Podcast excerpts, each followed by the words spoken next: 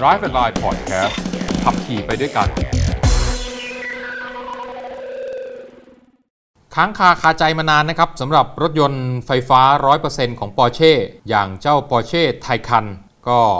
มีทั้งหมดต้องบอกว่า 3 รุ่น เอาจริง ๆ ต้องบอกว่าแยกเป็น 4 รุ่นด้วยกัน คือ Taycan 4S แล้วก็ Taycan 4S Plus รวมไปถึง Taycan Turbo แล้วก็ Turbo S คือต้องแยกอย่างนี้ Taycan 4S เนี่ย เป็นตัวเริ่มต้นนะครับ ตัวเริ่มต้นก็อยู่ที่ประมาณ 7.2 ล้านบาท โดยที่มีกำลังสูงสุดอยู่ที่ประมาณ 571 แรงม้านะครับแล้วก็เพิ่มไปเป็นตัว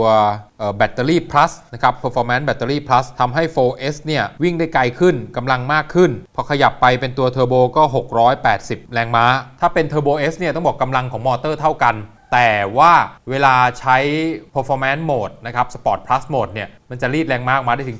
712 แรงม้าโดยประมาณ 0 ถึง 100 เนี่ย อยู่ประมาณ 2.8 วินาที ผมบอกเลยว่าแรง G ดึงนี่ดึงปวดหัว ปวดหัวแบบอ้วก อ้วกแตก อ้วกแตนเลย คนที่ไม่เคยเจอก็เจอไปแล้วจะรู้สึก ที่ผ่านมาก็มีโอกาสได้ไปลองขับในสนามกับทาง AS Auto Service นะครับ มีทั้งสถานีที่เป็น handling braking แล้วก็ slalom กลายเป็นว่าจริง ๆ แล้วเนี่ย พอไปลองขับเจ้า Porsche Taycan แล้วเนี่ยนะครับ ผมว่าเรื่องความแรงไม่เท่ากับ เรื่องเกาะถนน คือเป็นรถที่มีจุดศูนย์ถ่วงต่ำมี CG ต่ำแล้วก็ balance น้ำหนักได้ดี เพราะนั้นการเกาะถนนค่อนข้างดีมากนะครับเข้าโค้งปุ๊บปั๊บปุ๊บปั๊บนี่ไม่มีอาการสะบัดไม่มีอาการหลุดเลย ความน่ากลัวก็คือว่ามันเร็วแบบเร็วแบบกระพริบตา ถ้ารถที่เป็นเครื่องยนต์เนี่ยใช้เครื่องยนต์สันดาปปกติเนี่ยนะครับมันจะดึงค่อยๆแบบดึงอะอารมณ์เครื่องยนต์แต่มอเตอร์เนี่ยมันกดปุ๊บกระชากปึ้งมาเลย ในโหมดที่เป็น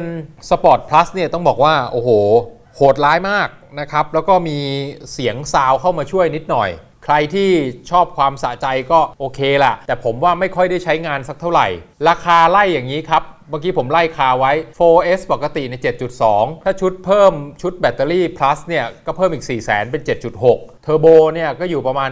9.9 แล้วก็ Turbo S เนี่ยอยู่ประมาณ 11.4.5 โดยประมาณนะ คือเปรียบเทียบในตัวของ Taycan กับรถของ Porsche ด้วยกันเองเนี่ยผมว่ามันจะมีแบ่งได้เป็น 2 ฟากด้วยกัน ฟากแรกคือเอา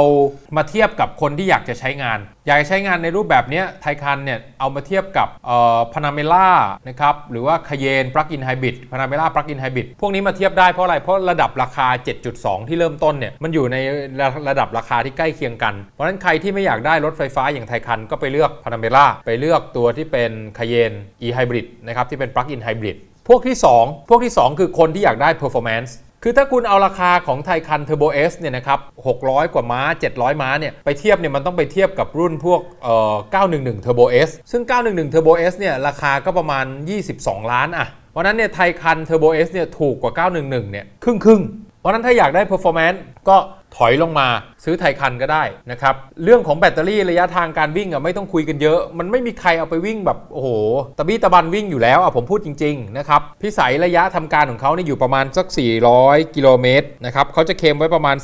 380-450 กิโลเมตร แต่ผมว่าจากที่ถามดูถ้าใช้โหมด Sport Plus อยู่เรื่อยๆเนี่ยเอาว่าอยู่สักครึ่งหนึ่งประมาณสัก 200 กว่าๆเพราะนั้นเดินทางกรุงเทพพัทยาอะไรเงี้ยผมถือว่าก็ยังยังพอสามารถที่จะใช้งานได้ แล้วก็เป็นรถที่เน้นสมรรถนะขับสนุกในวันหยุดพักผ่อนสบายๆเป็นซุปเปอร์คาร์ในโลกอนาคต ผมใช้คำนี้แล้วกัน สามารถที่จะให้ความสนุกกับคุณได้ในราคาที่ไม่โหดร้ายมากเกินไป ท้ายที่สุดต้องบอกว่าถ้าจะแนะนำ Taycan จริง ๆ ผมแนะนำว่าดูแค่ตัว 4S ครับ ตัวเริ่มต้น 7.2 ล้านบาท หรือไม่งั้นก็เล่น Turbo S ไปเลย คือไม่เอาเริ่มต้นเพื่อใช้งานแบบโอเค ก็ไปเล่นตัว top สุดเลย เพื่ออะไร เพื่อให้มันสะใจ เอาให้มันสุดไปเลย ก็เป็นสิ่งที่ได้มาจากการไปลองขับเจ้า Porsche Taycan นะครับ ใครที่สนใจก็ไปติดต่อได้ที่ AS Auto Service นะครับ ที่ทั้งศูนย์ Porsche วิภาวดี แล้วก็ที่พัฒนาการด้วยไปลองขับไปลองดูกันเอา แต่ได้ข่าวว่าตอนนี้โอ้โหยอดจองก็ไหลมาเทมานะ เพราะว่าหลายคนบอกว่าสมรรถนะแบบนี้มันต้องมี หลายคนบอกว่านี่คือที่สุดของรถไฟฟ้าที่ขับสนุกได้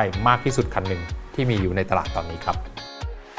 ติดตาม Drive and Line Podcast ได้ทุกวันอังคารและวันศุกร์ทุกแอปที่ฟัง podcast YouTube และ Facebook